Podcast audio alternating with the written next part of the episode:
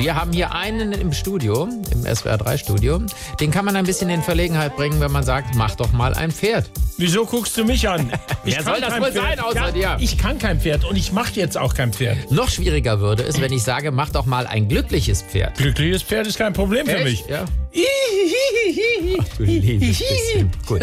Wie komme ich drauf? In Kanada haben sie jetzt eine App entwickelt, die erkennt, ob deine Katze glücklich oder unglücklich ist. Und das soll es dann möglicherweise auch bald für andere Tiere geben. Wir haben die App zu einer allgemeinen Tierverständnissoftware weiterentwickelt.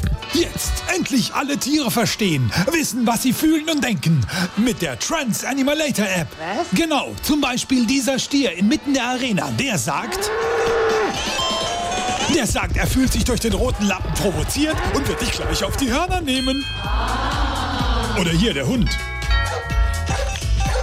Der sagt, ich bälle. Ja, ich bälle, denn es hat an der Tür geklingelt. Da bälle ich immer.